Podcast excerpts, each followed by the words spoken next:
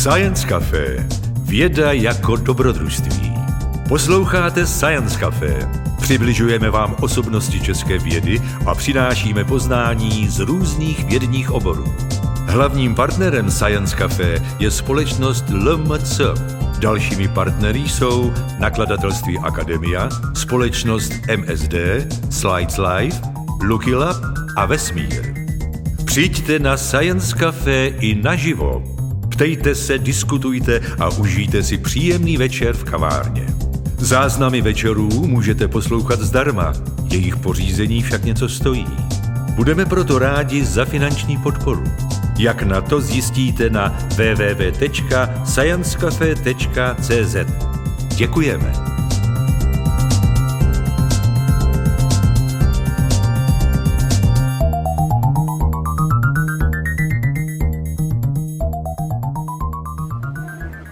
Teda nemám mikrofon, protože jsem říkal, že stejně hulákám hrozně, takže uh, uh, kdybyste náhodou potřebovali, abych mluvil víc nahlas, tak, uh, tak řekněte, ale ještě mi to nikdy nikdo neřekl, že bych mluvil, měl mluvit víc nahlas ještě než mluvím. A tak já bych něco měl říkat o filozofii. Že? Tak jsem se rozhodl, že řeknu něco o a, teorii her a jejím využití pro osvětlování některých filozofických problémů. Takže nejdřív bych měl říct, co to je teorie her. Tak ehm, každý, kdo hrál nějakou hru, jako jsou třeba šachy nebo i něco jednoduššího, tak asi špekuloval, jak hrát co nejlépe, aby, aby vyhrál. A kdo se něčemu takovému věnuje soustavně, tak možná i začal přemýšlet, jestli by vůbec nešlo vyvinout nějaké metody, jak prostě hrát úplně nejlépe, jestli třeba i v tom šachu nebo v nějakých těch jiných hrách neexistuje něco jako optimální strategie, které kdyby jsme se drželi, tak bychom zaručeně vyhráli. A je to problém, který se do jisté míry ukázal zajímavý pro matematiky, takže začali takovéhle věci studovat. E, v tom šachu optimální strategii neobjevili naštěstí, že jo, protože tím by ta hra byla, tím by ta hra byla zničená. V některých jednodušších hrách to samozřejmě jde, ale to není úplně to, o čem chci mluvit. Já chci mluvit o tom, že někdy v polovině 20. století a někteří lidé měli takový nápad, že e, vlastně a některé druhy konfrontací mezi lidmi, některé druhy společenských situací mají takovou povahu, že by je šlo nějak připodobnit k nějakým takovým většinou velmi jednoduchým hrám a že by možná šlo zkoumat, a jestli existují nějaké ty a optimální strategie, jestli je lidé skutečně používají, pokud ne, proč a tak dále a tak dále.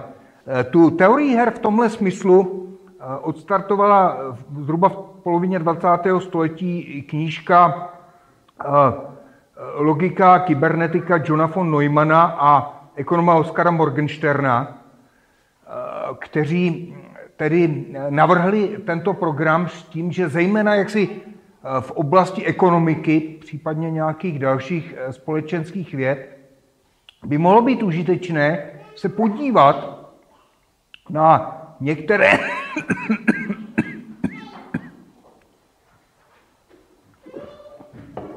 některé ty běžné lidské interakce tím prismatem té teorie her. Od té doby se to teorie her do jisté míry používá v ekonomii, v sociologii, v poslední době velmi moc v evoluční teorii a v evoluční biologii. Ale snad s výjimkou eh, té evoluční biologie nemám pocit, že by se její pomocí moc podařilo vyřešit skutečně nějaké ekonomické nebo sociologické problémy. Ale co se podle mě opravdu daří, je nahlédnout jakýsi filozofický rozměr těch problémů. To znamená, nakonec se mně zdá, že z té teorie her v tomto smyslu mají eh, největší užitek a, a právě, právě ti filozofové. A o tom bych dneska něco chtěl říci. Na úvod, abych jenom vysvětlil, a jakým způsobem se můžeme zabývat těmi hrami, tak si vezměme nějakou velmi jednoduchou a velmi dobře známou hru, jako kámen, nůžky, papír. Jak probíhá taková hra, můžeme zapsat třeba nějak takhle. První hráč, který má, jak dobře známo, tři možnosti, může zvolit kámen, nebo nůžky, nebo papír. A druhý hráč má také tři možnosti, takže může taky zvolit tyto tři možnosti a celkem tady, tady můžeme mít devět výsledků. Ty výsledky můžeme zapsat tak, že třeba v tom prvním případě, kdy oba zvalí kámen, a tak je to remiza, což můžeme zapsat jako půl na půl. A to první číslo je výsledek toho prvního hráče, to druhé číslo je výsledek toho druhého hráče. Takže můžeme to zapsat ve všech těch případech. Třeba v tom druhém případě ten první hráč zvolil kámen, ten druhý nůžky. To znamená, ten první vyhrává, má tam jedničku, ten druhý prohrává, má tam nulu. V tomhle případě tohle je až takový zbytečně eh, komplikovaný zápis eh, v případě této hry. Jednodušší je to zapsat do takovéto tabulky. V této podobě budu předvádět některé ty jednoduché hry, o kterých se budeme bavit. To znamená, v těch řádcích je jeden z těch hráčů, ve sloupcích je druhý z těch hráčů a v těch poličkách jsou výsledky. To znamená zase tak když první hráč zvolí kámen, druhý hráč zvolí taky kámen, tak první hráč půl, druhý hráč půl, to znamená remíza, když první zvolí kámen, druhý zvolí na nůžky, tak první hráč jedna, to znamená vyhraje, a druhý hráč, druhý hráč a, nula.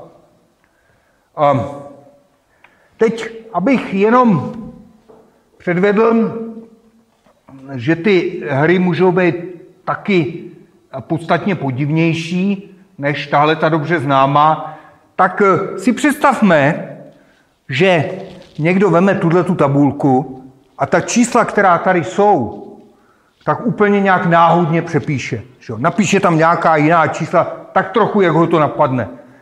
Možná z toho vznikne nějaká hra, která něčemu reálnému skutečně odpovídá. Ale o to nám teď nejde. Tak já bych to odlišil od té hry kámen, nůžky, papír. Když to bude hra obdobná, tak jsem vymyslel, že by se mohla jmenovat třeba kořen, noha, pařád. Dokonce jsem si říkal, že by to mohlo být jako, že by mohl být kořen, noha, pařád. A e, teď si teda představme, že tady jsou nějaké v podstatě třeba jakoby úplně náhodně napsaná čísla.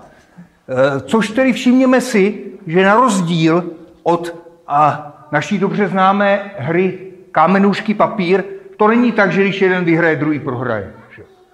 Tady třeba v tom případě, když oba zvolí papír, tak oba mají nulu, to znamená, oba jaksi nezískají nic. A když e, jeden zvolí nůž, první zvolí nůžky a druhý kámen, tak první má tři a druhý má dva, to znamená, oba něco získají. To znamená, je to hra trošku jiné povahy, než ta dobře známá. A můžeme si představit, že se tedy hraje o nějaké peníze nebo jiné hmotné statky, které věnoval nějaký sponzor. To znamená, třeba tohle může znamenat, že ten první hráč dostane tři koruny, nebo tři tisíce, nebo tři miliony, to je jedno, ten druhý dostane dva, tady nedostane nikdo nic. A já jen chci na tomhle eh, ilustrovat, jak lze zkoumat tu hru eh, z hlediska toho, že a, eh, která ta strategie jaksi lepší, nebo jak bych měl tu hru hrát. Tak řekněme, že já jsem ten hráč, který volí tady ten řádek. Tak já se podívám, co může hrát ten můj oponent, a zjistím, že on asi, jestli má jen trošku zdravého rozumu, nebude hrát to P.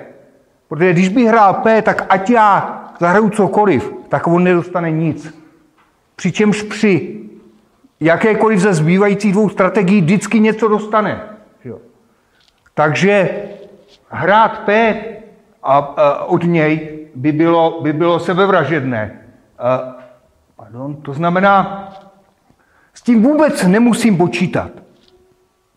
Tak můžu tenhle sloupec vyškrtnout. Teď, a, a co, bych, co bych eh, měl eh, co bych měl hrát já, že jo? A, ukazuje se, že zase nedává smysl, abych já hrál teďka K, že jo? Protože když budu hrát K, tak tady v tom případě bude můj zisk 3 a tady 0, zatímco když budu hrát N, tak ten můj zisk tady bude 3 a tady bude 1. To znamená, vždycky bude buď to lepší nebo stejné hrát to N než K. To znamená, abych já hrál a, abych já hrál K, nedává rozumný, rozumný smysl. A ten můj soupeř si to, když o tom bude přemýšlet, tak asi k tomuhle závěru dospěje taky, že, jo? že já pokud mám trošku selského rozumu, tak nebudu používat tuto strategii. To znamená, on už se vlastně musí rozhodovat jen podle, podle této malé tabulky. Tak co je pro něj lepší? Že jo? Tak e, když, když bych já zahrál N, tak pro něj je lepší hrát K. A když bych já zahrál, protože to je 2 a tady má 1. Když bych já zahrál P, tak dopadne stejně. To znamená, že rozhodně je pro něj ideální hrát K. No a když já už vím, že on bude hrát K, tak já vím, že když já zahraju N, dostanu 3 a když zahraju P, dostanu 0. To znamená, už vím, co mám hrát já. Takže když takto zanalizujeme tuto hru, tak vidíme, že nějací jaksi rozumní hráči asi skončí u těchto strategií. Že jo?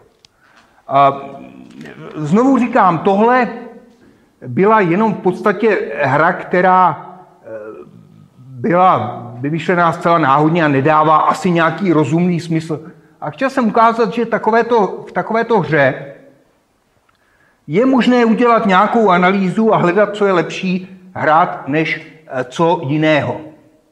Eh, když se teda teď malinko obecněji podíváme na ty hry, tak eh, taková hra může být mezi dvěma nebo více hráči. Já jsem tady zatím mluvil teda u těch hrách a, a většinou budeme dál hovořit o hrách mezi dvěma hráči.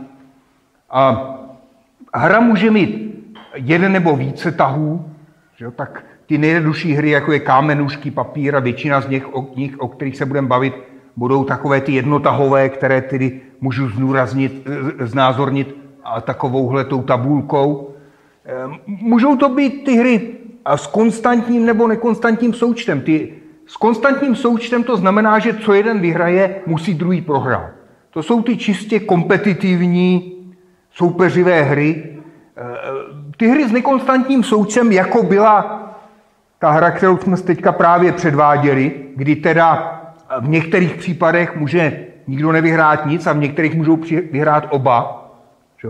To jsou mnohem komplikovanější hry a můžou odpovídat některým skutečně těm reálným situacím, kdy teda v rámci té mezilidské, té mezilidské interakce často nejde o to, že a, a, jeden musí zvítězit nad druhým, ale je možné najít e, určitou formu spolupráce, kdy na tom mohou, e, kdy na tom mohou vydělat oba. Strategie, strategie se říká volbu tahů pro jednoho hráče, to znamená v té jednotahové hry je to jednoduché. Eh, u toho kámenůžky papír je strategie buď to kámen nebo nůžky nebo papír. Kdyby tam těch tahů bylo víc, tak by strategie bylo něco složitějšího. No a to, co jsme si tady předváděli před chvílí u té hry, jsme si předváděli, že nějaká strategie pro toho hráče je za každých okolností lepší než nějaká jiná. to znamená tu jinou nemá smysl vůbec používat. Že tomu se říká, že a, a, strategie A, a, dominuje strategii B. No a optimální strategie je ta, která dominuje jakékoliv jiné strategii. No a vítězná strategie je ta, která zaručeně vede k vítězství, ale tohle to samozřejmě dává smysl jenom u těch čistě kompetitivních her, kde jde o vítězství a prohru. U některých těch jiných her, k tomu se vrátíme za chvilku, vlastně je potřeba je zkoumat z trošku jiného hlediska, než z hlediska nějakého toho vítězství nebo porážky. Teď si jako uveďme příklady nějakých velice jednoduchých her, které jsou studovány, protože v nějakém smyslu oni skutečně modelují nějaké ty typické konfrontace z toho reálného světa. A, tak první, první taková hra, většinou se říká jednoduchá koordinace. Tak představme si, že já se mám sejít svým, se svým přítelem v hospodě. Jenomže nevím v jaké, nějak jsme se špatně dohodli a jsou dvě možnosti. Že? Buď, to, buď to se můžeme sejít v hospodě u opice, eh, nebo v hospodě eh, pivní ráj. A eh, totež můj, můj přítel taky, jak si neví, v které z těch dvou hospod se má máme sejít. To znamená, já mám ty dvě strategie, jít k opici nebo jít do pivního ráje. On má taky ty dvě strategie, jít k opici nebo jít e, do pivního ráje. A vlastně pokud oba skončíme ve stejné hospodě, tak oba vyhrajeme. A pokud skončíme v různých, tak oba prohrajeme, což jako je eh, celkem, celkem asi pochopitelné. To je tedy případ hry, Eh, která je opakem té kompetitivní hry. Je to jaksi čistě kooperativní hra, protože buď to vyhrajeme oba, nebo prohrajeme oba. Jo? Takže to je vlastně přesný opak hry, kdy jeden musí vyhrát a druhý prohrát, nebo naopak. Eh, tohle je opravdu jaksi strašně jednoduchá hra a eh, snadno se nahlédne, že tady o ničem takovém jako optimálních strategiích nelze uvažovat, protože tady skutečně pokud nemám žádné vnější indicie o tom, kde je větší pravděpodobnost, že to přítele potkám, tak prostě musím zvolit nějak náhodně. Ale je to takový jednoduchý pří, případ té hry, který skutečně jaksi modeluje něco, co se v tom reálném světě může dít. A pak je nějaká velmi jednoduchá varianta této hry, která se jmenuje boj pohlaví, které se tak říká tedy. A e, tady musíme teda změnit trochu tu legendu k tomu. E, tady už se nemám e, sejít se svým přítelem v hospodě, ale mám jít se svou manželkou do kina. A jsou dvě možnosti. Že jo? Buď, to, buď to může mít na romantický snímek uh, unesená orchidej, a nebo na krvák prašivý renegáti. Že jo? A my oba chceme, jako v tom předchozím případě, my oba chceme jít do toho kina spolu. Že jo? Pokud by každý šel na, jeden, na jiný film, tak to se nám nebude ani jednomu líbit. Takže určitě chceme jít spolu, ale na druhé straně manželka chce jít radši na unesenou orchidej. To znamená, když půjdeme na ní, tak to pro ní bude, pro ní bude lepší, že jo? Tohle, tohle je ta manželka. Takže tohle pro ní bude lepší a když půjdeme na prašivý renegáti, tak, tak ráda nebude. A pro mě úplně obráceně. Jo? Uh, takže to už je nepatrně komplikovanější hra, kde už dává smysl uvažovat o nějakých strategiích. Samozřejmě eh, jednoduchá věc, jak, jak eh, tuhle hru řešit, je, pokud, pokud ona bude opakovaná, tak se nějakým způsobem střídat, jednou jít na to, co chce manželka, jednou jít na to, na to, co chci já. A podobně. Pořád je to hra jako velmi vlastně triviální. Třetí příklad těch her eh, se už týká něčeho, o čem budeme mluvit podrobněji za chvíli, a to je modelování možného vzniku spolupráce v rámci prostě evoluce člověka. To je takzvaný lov na jelena. Tak máme zase dva hráče, teď si můžeme tak jak si představit, že to jsou nějací dva eh, pravěcí lovci, eh, kteří se mohou rozhodnout mezi dvěma strategiemi. Eh, můžou jít lovit jelena, anebo můžou jít lovit zajíce. A problém je v tom, že toho jelena neuloví žádný z nich sám. Musí, musí se dát dohromady dva, nebo v reálném případě možná víc než dva, ale tady prostě jednoduše řekněme dva. To znamená, když oni se dají skutečně dohromady, tak z toho mají oba velký zisk. Že jo? A druhá možnost je, že každý z nich a bude lovit zajíce. To je tady, když se každý vydá za zajícem, tak každý chytí toho svého zajíce a bude to teda podstatně horší než půlku jelena, kterou by, tady, kterou by měli tady. No a vůbec nejhorší je, když eh, jeden bude chtít jít na toho jelena a ten druhý eh, se na něj vykašle a pustí se za zajícem. Tak to ten první nebude mít nic, že jo? protože se pustí za jelenem, který, který ho nedokáže sám a chytit. A ten druhý si půjde za tím zajícem a toho si přinese. Že jo?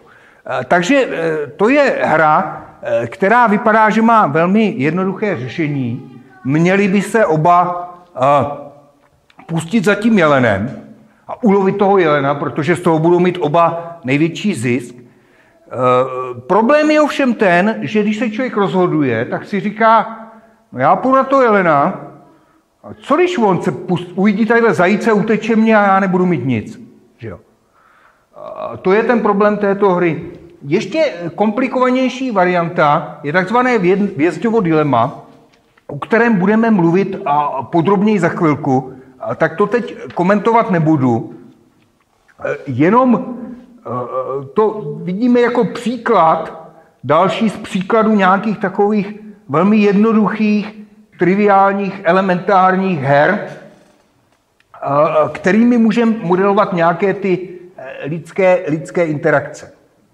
Eh, teď jenom ještě pár eh, eh, dalších pojmů.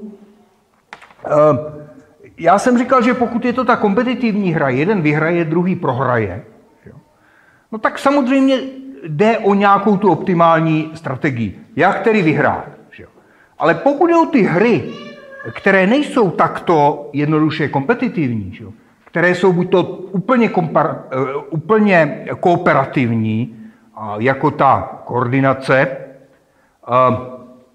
nebo které jsou někde na pomezí mezi kompetitivními a kooperativními, e, tak je potřeba se na ně podívat z nějakého jiného úhlu.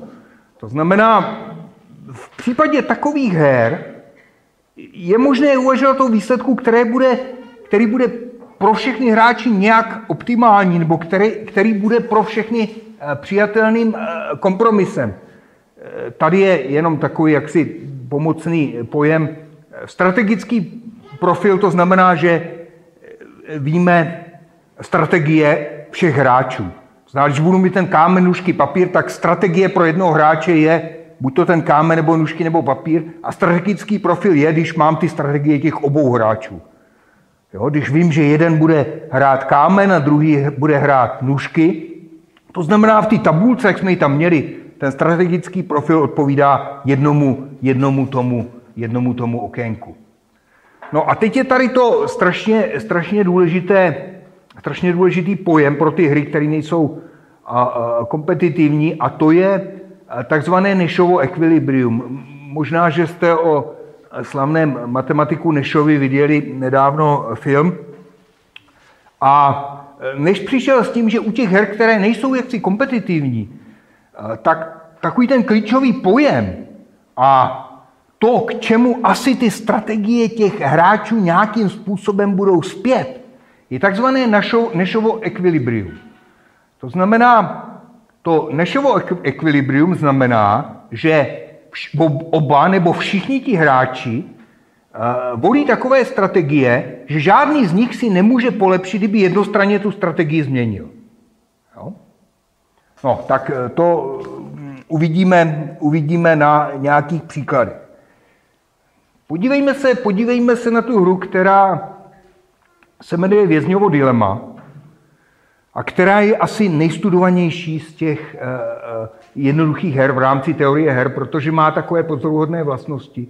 A mnozí lidé se domnívají, že ona je klíčem k pochopení toho, jak my lidé v rámci evoluce jsme mohli začít spolupracovat. Tak já tady nejdřív řeknu takovou to, takové to, takové to klasi, takovou tu klasickou legendu eh, k tomu vězňovému, vězňovu dilematu.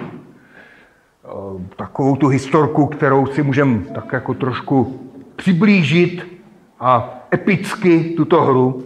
Představme si, že policie zadržela dva podezřelé z nějaké loupeže a vyslýchá je každého zvlášť. Teď jsou možné následující výsledky, si představme. Jestli budou oba svědčit, oba, každý z nich usvědčí toho druhého, že tedy byl na té loupeži, tak oba dostanou čtyři roky vězení. A jestliže jeden bude svědčit proti druhému, ale druhý proti prvnímu ne, jestliže teda jednomu se to podaří všecko hodit na toho druhého, tak ten nešťastník dostane pět let a ten, ten co to na něj hodil, vyvázne bez trestu.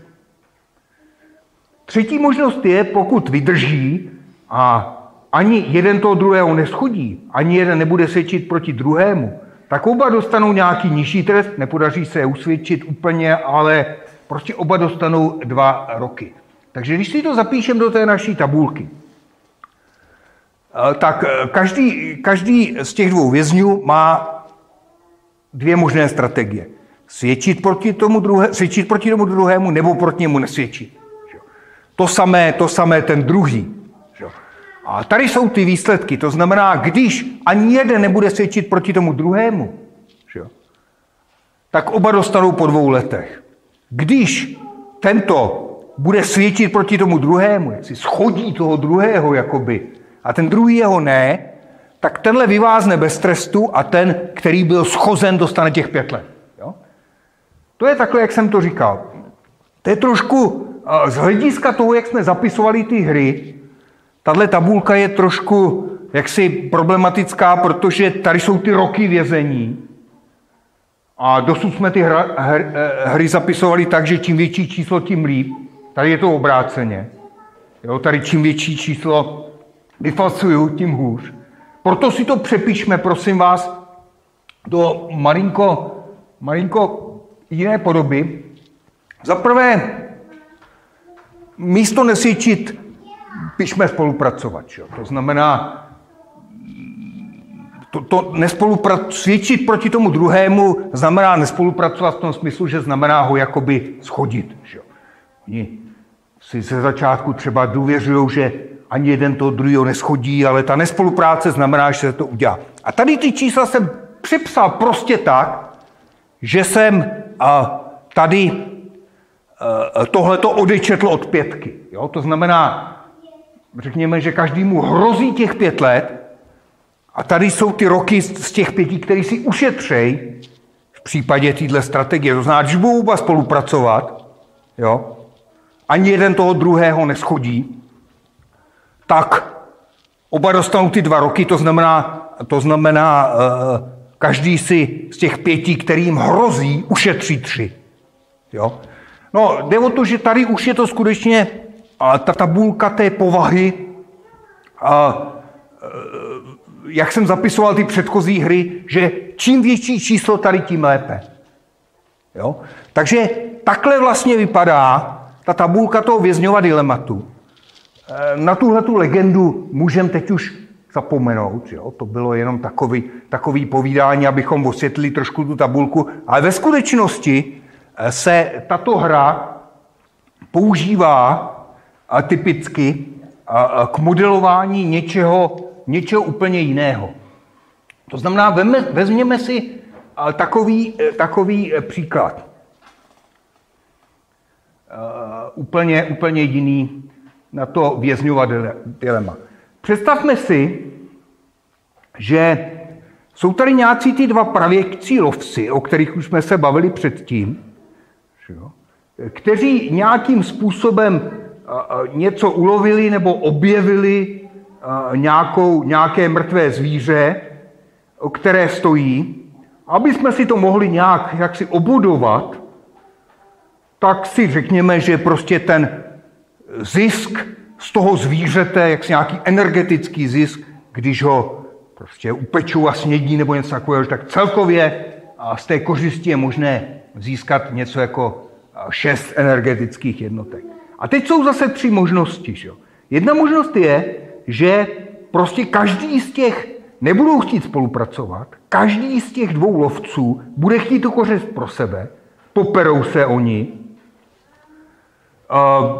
může vyhrát jeden, může vyhrát druhý. V průměru řekněme, že v takovýchto interakcích to bude půl na půl, to znamená po té rvačce v průměru, řekněme, každý dostane těch šest jednotek tři, ale bojem tedy uh, ztratí nějakou podstatnou část energie, to znamená, řekněme, že ten boje bude stát nějaké dvě energetické jednotky, takže nakonec každý získá jenom jednu, když se poperou.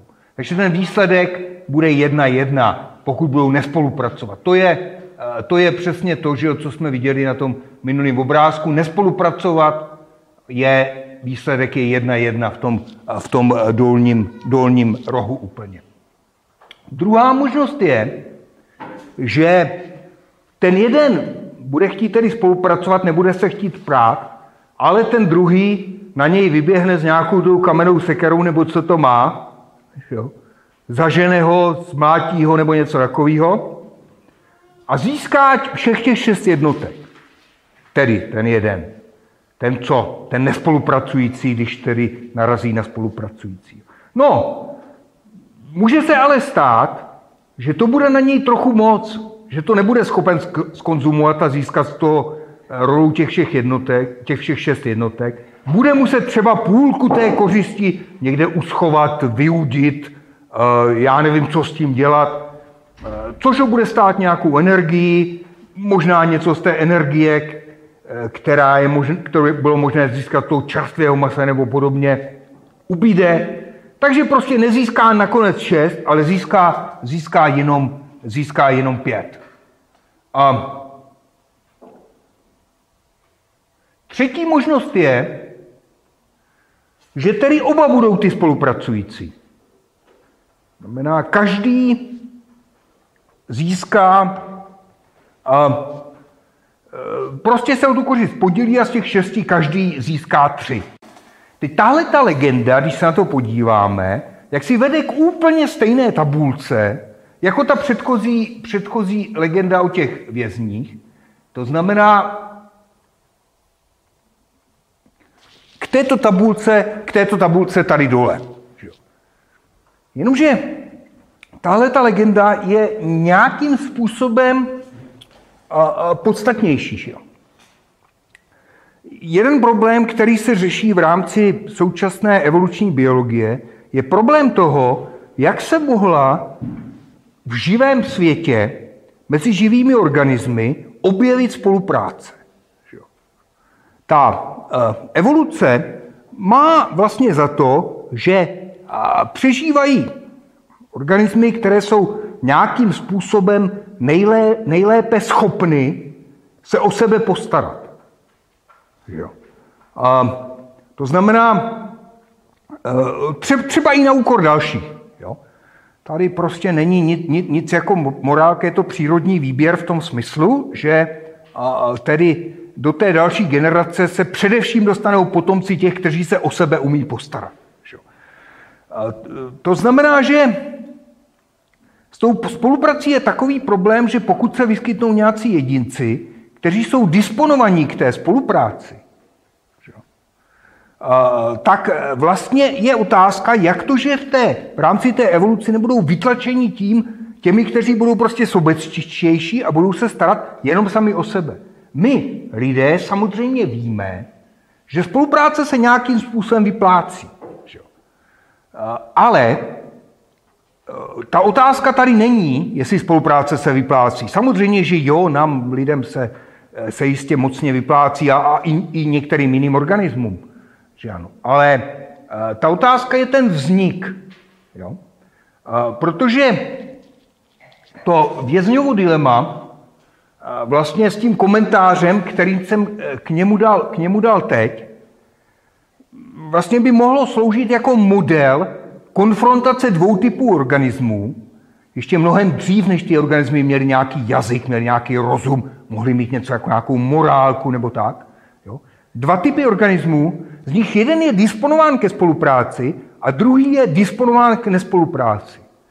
A teď se ukazuje, že z tohohle pohledu té teorie her to vypadá, že by měli zvítězit ti nespolupracující jedinci. Tady to ještě předvedu. Proč tomu tak je? Tak máme tuhle tu tabulku, to je to vězňovo dilema, spolupráce, nespolupráce.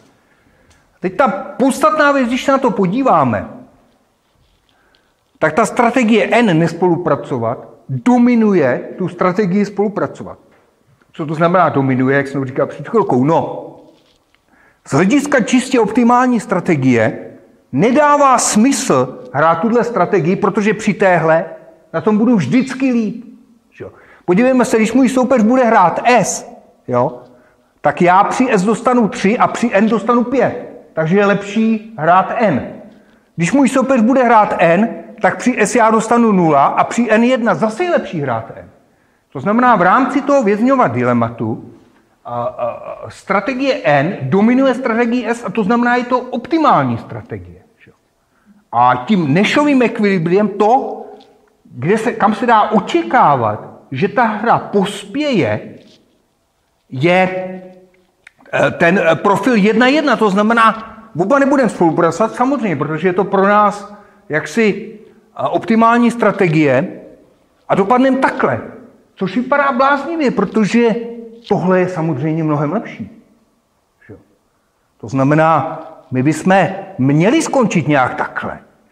Ale eh, pokud ta evoluce skutečně favorizuje ty, eh, kteří jaksi se dovedou sami o, sobě, o sebe postarat, to znamená favorizuje ty optimální strategie, no tak to vypadá, že vlastně je otázka, jak mohlo něco takového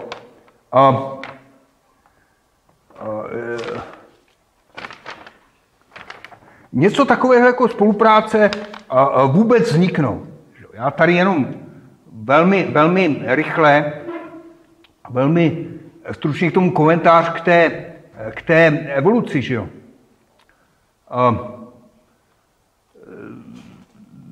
Ten dnešní biologický model té evoluce vypadá tak, že jsou tady něco jako replikátory, to znamená nějaké eh, prostě prvky, organismy nebo něco takového, které vytváří své kopie, eh, eh, soupeří o zdroje a ten přírodní výbor, výběr favorizuje ty, kteří jsou schopnější o ty zdroje soupeři. To znamená, když tady máme třeba tři druhy nějakých organismů, každý z nich má nějaké své potomky. Eh, problém je v tom, že není dostatek zdroje pro všechny. Eh, to znamená, že v rámci soupeření o zdroje a, a se ta populace nějak zredukuje a eh, pokud ty světle modří jsou nějak uspůsobeni nejlíp k tomu soupeření o zdroje a ty tmavě modří nejhůř, tak té další generaci to asi bude vypadat třeba nějak takhle a ty tmavě modří budou ze, hry, ze hry a po nějakých dalších generacích budou, budou ze, hry, ze hry i, ty, i ti oranžoví. A teď ta e, otázka je, že z hlediska toho modelu toho vězňova dilematu to vypadá tak, že ty spolupracující kdykoliv se objeví, a oni se můžou objevit náhodně, pod vlivem nějakých mutací, tak kdykoliv se objeví, tak za chvilku, za chvilku budou ze hry. A, no, tak, tohle, tohle. Tohle můžeme přeskočit. A teď tady mám takový zajímavý příklad hry, která úzce souvisí s tím, o čem jsem mluvil teď. A to je hra takzvaná stonožka. Jo? A um,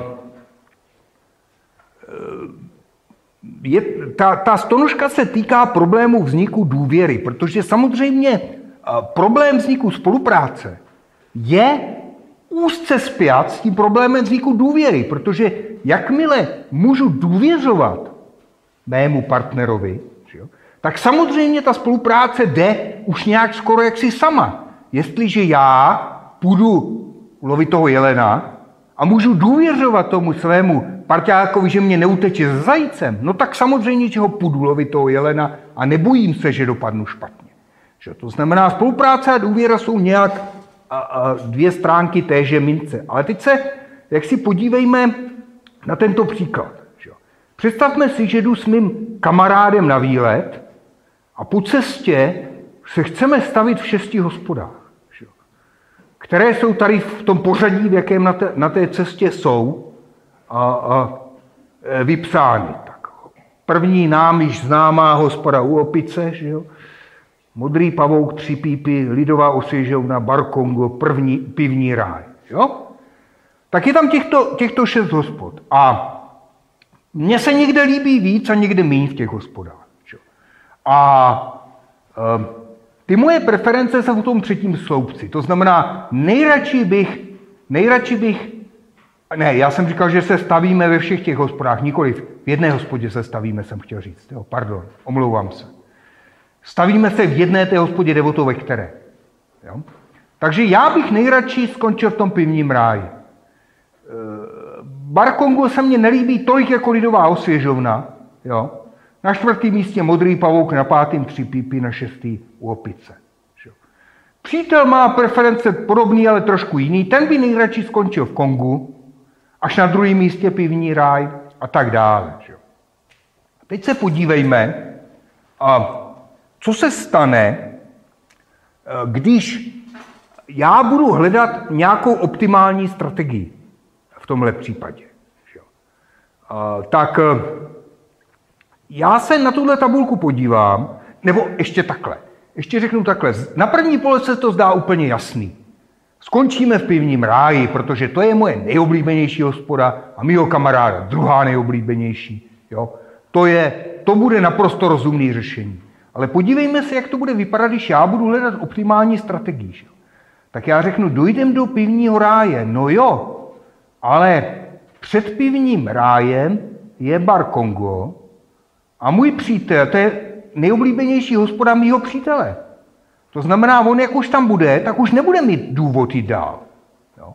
To znamená, bude chtít, bude chtít zůstat tam. To znamená, já nemohu ho nechat dojít až do Port Kongo a bude rozumnější, když já skončím v lidové osvěžovně. Že Protože tu mám radši než Bar Kongo. Že No a teď se na to podívá můj přítel a udělá stejnou úvahu a řekne, aha, on skončí v té lidové osvěžovně, to znamená, tam já bude rozumnější, když tam nedojdu, protože před lidovou osvěžovnou jsou tři pípy které mám radši než lidovou svěžovnu. To znamená, bude rozumnější, když já zůstanu už u těch třípí. A teď zase já si říkám, no jo, on když bude takhle uvažovat, tak skončí u třípy, tak bude rozumnější, když já skončím u modrého pavouka. Protože to mám radši než tři pípy, podle mých preferencí. No a e, tím pádem můj přítel řekne, to bude vůbec nejrozumnější, když skončíme hned u opice, protože to je pro mě lepší než ten modrý pavouk, kde by jinak skončil ten můj přítel. To znamená, výsledek těchto úvah by mohl být takový, že skončíme, skončíme u opice. A přestože to je moje vůbec nejneoblíbenější hospoda a přítelová druhá nejneoblíbenější. Což Eh, je eh, naprosto absurdní, protože skončit v pivní ráji, eh, která je moje nejoblíbenější hospoda, a přítelová druhá nejoblíbenější hospoda vypadá mnohem, mnohem rozumněji. Ale pokud se na to budeme dívat z hlediska těch optimálních strategií, tak to vypadá, že to takhle nějak může dopadnout. A teďka samozřejmě, pokud budeme brát tu legendu, kterou k tomu říkám, jak si doslova, No tak samozřejmě si řekne, no tak jistě, tak přítel mě řekne, se zadušuje, že nezůstane nikde dřív než v pivním ráji, tak se domluvíme a skončíme v pivním ráji, není co řešit. A to je proto, že já mám v toho přítele už určitou důvěru. On má nějakou důvěru ve mně, tak se prostě nějak, a máme jazyk k dispozici a podobně, tak se nějak domluvíme. Ale jakmile tohle začneme interpretovat zase jaksi jako konfrontaci mezi a, a dvěmi živočichy, u kterých jde teprve o to, jestli něco jako ta důvěr tam může být. Že to znamená, nemůžeme počítat s, s tím, že jeden může důvěřovat druhému. A, tak to vypadá, že, jo, že by se skutečně mohlo odehrát to, co jsem tady předvedl v těch úhách, tomu se říká zpětná indukce, a, a, a začíná být problémem, jak se vůbec něco takového jako důvěra může v té živočišné říši objevit. Takže jak se ta spolupráce a důvěra může objevit?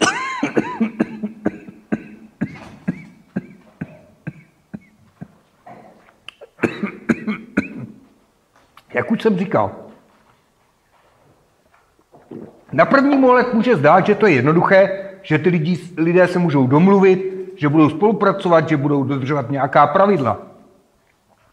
Ale tohle to jako úplně nejde, protože jazyk, kterým se můžeme domluvit, už předpokládá určitou formu spolupráce. Jazyk, se nám to může nezdát, je nějaká eh, forma eh, kooperativní aktivity. Domluva už předpokládá určitou formu důvěry.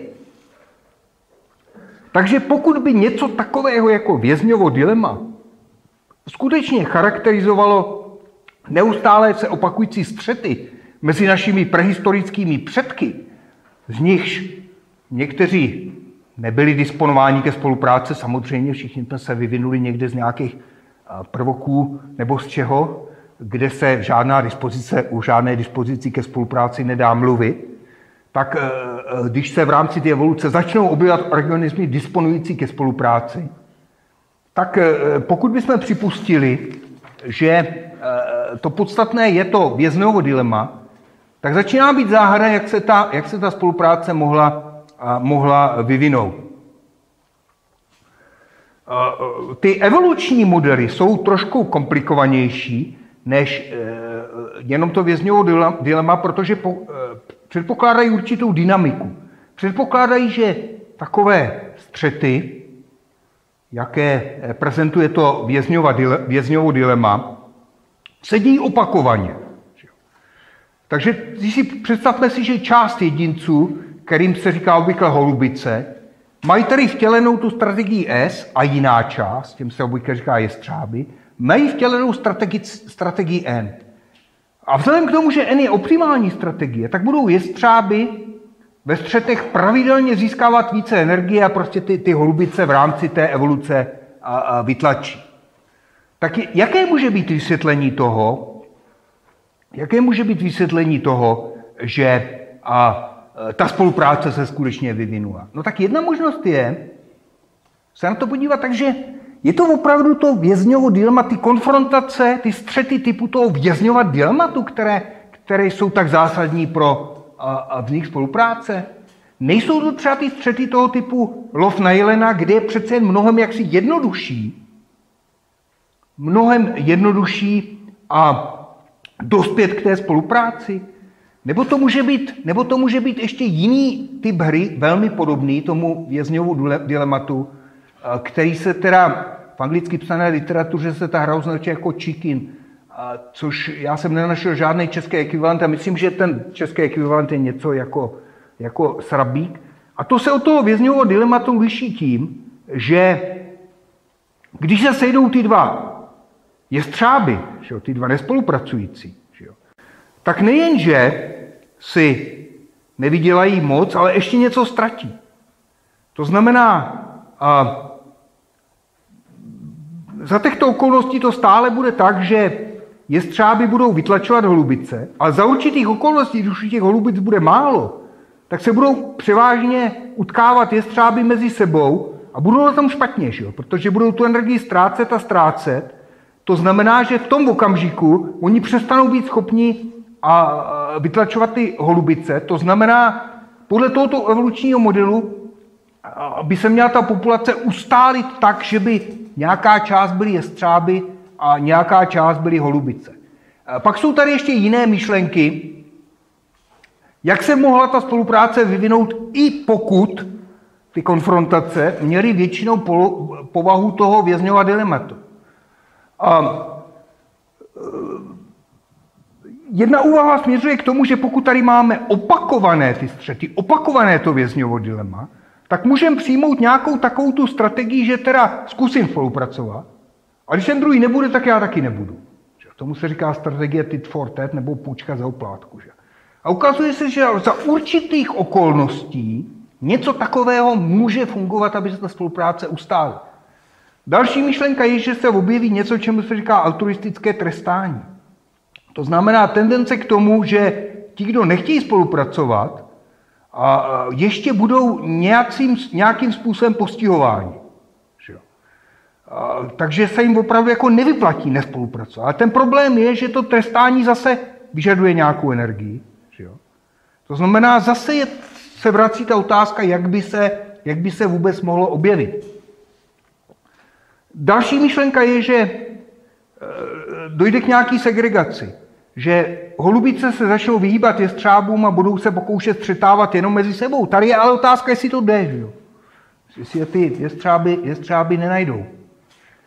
Ehm, další možnost je, že ty holubice vytvoří něco jako společenství, které teda jaksi bude schopné spolupracovat navzájem, na rozdíl těch jestřábů. A celá ta komunita těch holubic tím pádem bude schopná přemoci to společenství nespolupracujících jestřábů. Ten problém tady v tomto případě je ovšem v tom, že no se předpokládá, že různé ty nové typy těch organismů se objevují náhodně. Takže eh, ano, možná společenství holubic díky spolupráci dokáže eh, přemoci v okolní jestřáby, ale problém je v tom, že v rámci toho společenství holubic se zase asi nějakýma mudicama budou objevovat něco jako jestřáby a ten problém je, jestli ti nově vzniklí jestřáby jak si neovládnou to společenství těch holubic zevnitř. Tak eh, blížíme se ke konci, já bych ještě na závěr řekl dvě takové podle mě zajímavé věci, které souvisejí s tou, s tou spoluprací v rámci evoluce a které se teď už úplně netýkají vzniku té spolupráce, ale, otázky, ale otázky, jestli my, už, my lidé už jsme nějak geneticky disponováni k té spolupráci, nebo jestli je to nějaká kulturní nebo jaká záležitost.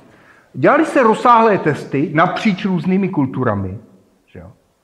a zkoušeli se pro tento účel, pro účel to, aby jsme zjistili, jestli jsme opravdu disponováni už geneticky k té spolupráci, a tak se a, zkoušeli dva, dva typy her.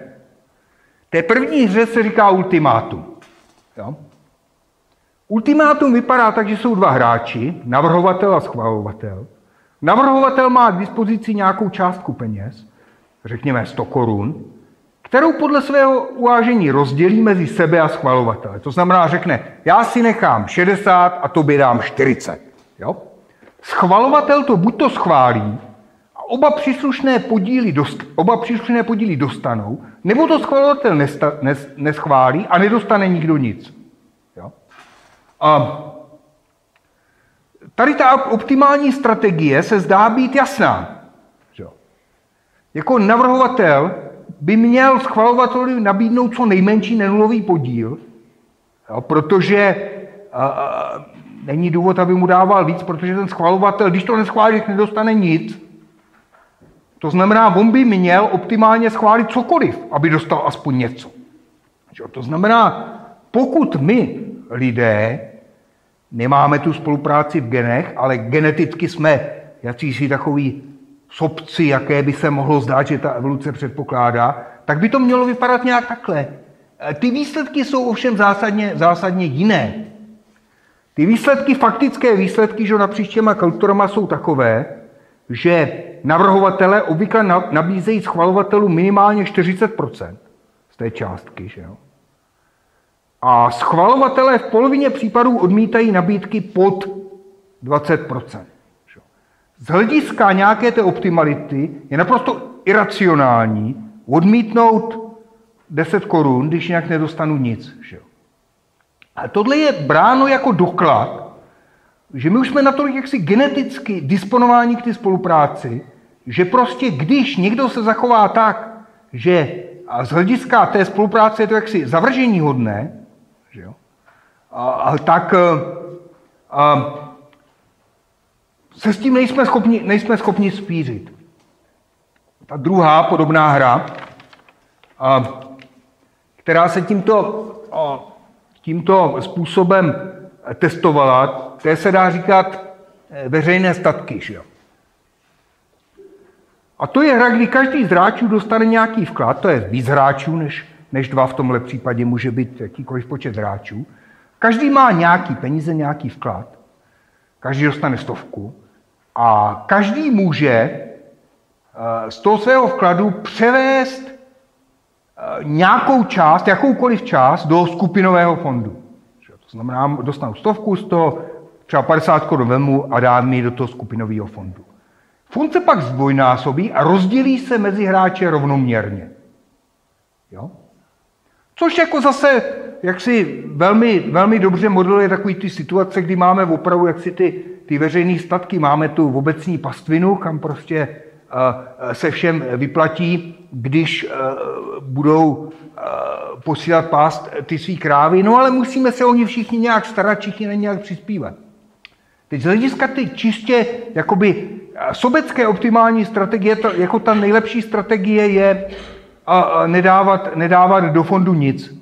Že jo? Protože, a doufat, že tam dají ostatní a já přijdu jak si snadno, snadno k těm penězům, protože to, co se dá do fondu a zdvojnásobí, jak se rozdělí rovným, rovným dílem mezi, mezi všechny. To znamená, ta optimální strategie je posílat ty svý krávy na tu obecnou, obecní pastvinu, ale když je potřeba ji uh, udělat plot, tak se hodit marot. Že jo?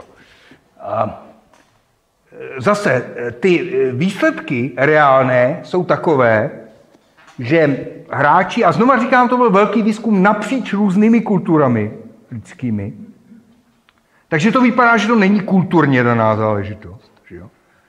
že to je něco asi opravdu geneticky daného. Takže fakticky hráči do fondu dávají mezi 40 a 60 procenty. Že? To znamená, tyhle ty výsledky, eh, o kterých jsem se teďka zmiňoval, tak vlastně jsou interpretovány tak, že eh, u nás, u lidí, že jo, eh, ta, ty předpoklady k té spolupráci jsou mimo jiné už zabudovány v těch našich genech. Samozřejmě, že do nějaké míry spolupráce kulturní, morální a další záležitost, ale v nějakém smyslu, že už jsme k tomu geneticky disponováni. To znamená, není tomu jenom tak, že ta, že ta spolupráce nějak vznikla, ale ti jedinci, kteří jsou geneticky disponováni k té spolupráci, se nějakým způsobem udrželi. Ta spolupráce se nepředává jenom kulturně a zdá se, že e, nějakým způsobem, který neplatí takový ten model, který, jak si třeba v historii propagovali někteří filozofové, že člověk jak si vyjádruje sobec a to, co z něj dělá nesobce, je kultura. Takže tím bych, tím bych skončil. A to, co teda mě na tom připadá zajímavé, je, že s použitím té teorie her jako jistého modelu a nějakých elementárních lidských interakcí asi nemůžeme moc toho reálně vyřešit v tom smyslu, že bychom zabránili následující světové válce nebo, nebo e, poradili uh, Izraelcům a, a Palestincům, jak se dohodnout. Že? Ale myslím si, že můžeme pomocí toho získat jakýsi zajímavý vhled, o co v těchto věcech jde. Že? A co vlastně na tom je pozoruhodného a co, co pozoruhodné není. Takže vám děkuji za pozornost.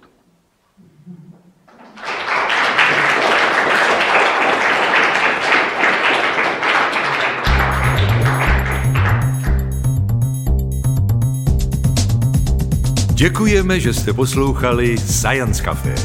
Pozvánky na nejbližší akce a možnosti, jak Science Café podpořit, najdete na www.sciencecafe.cz. Další podcasty si můžete poslechnout na SoundCloud, Spotify a slideslife.cz. Science Café. Věda jako dobrodružství.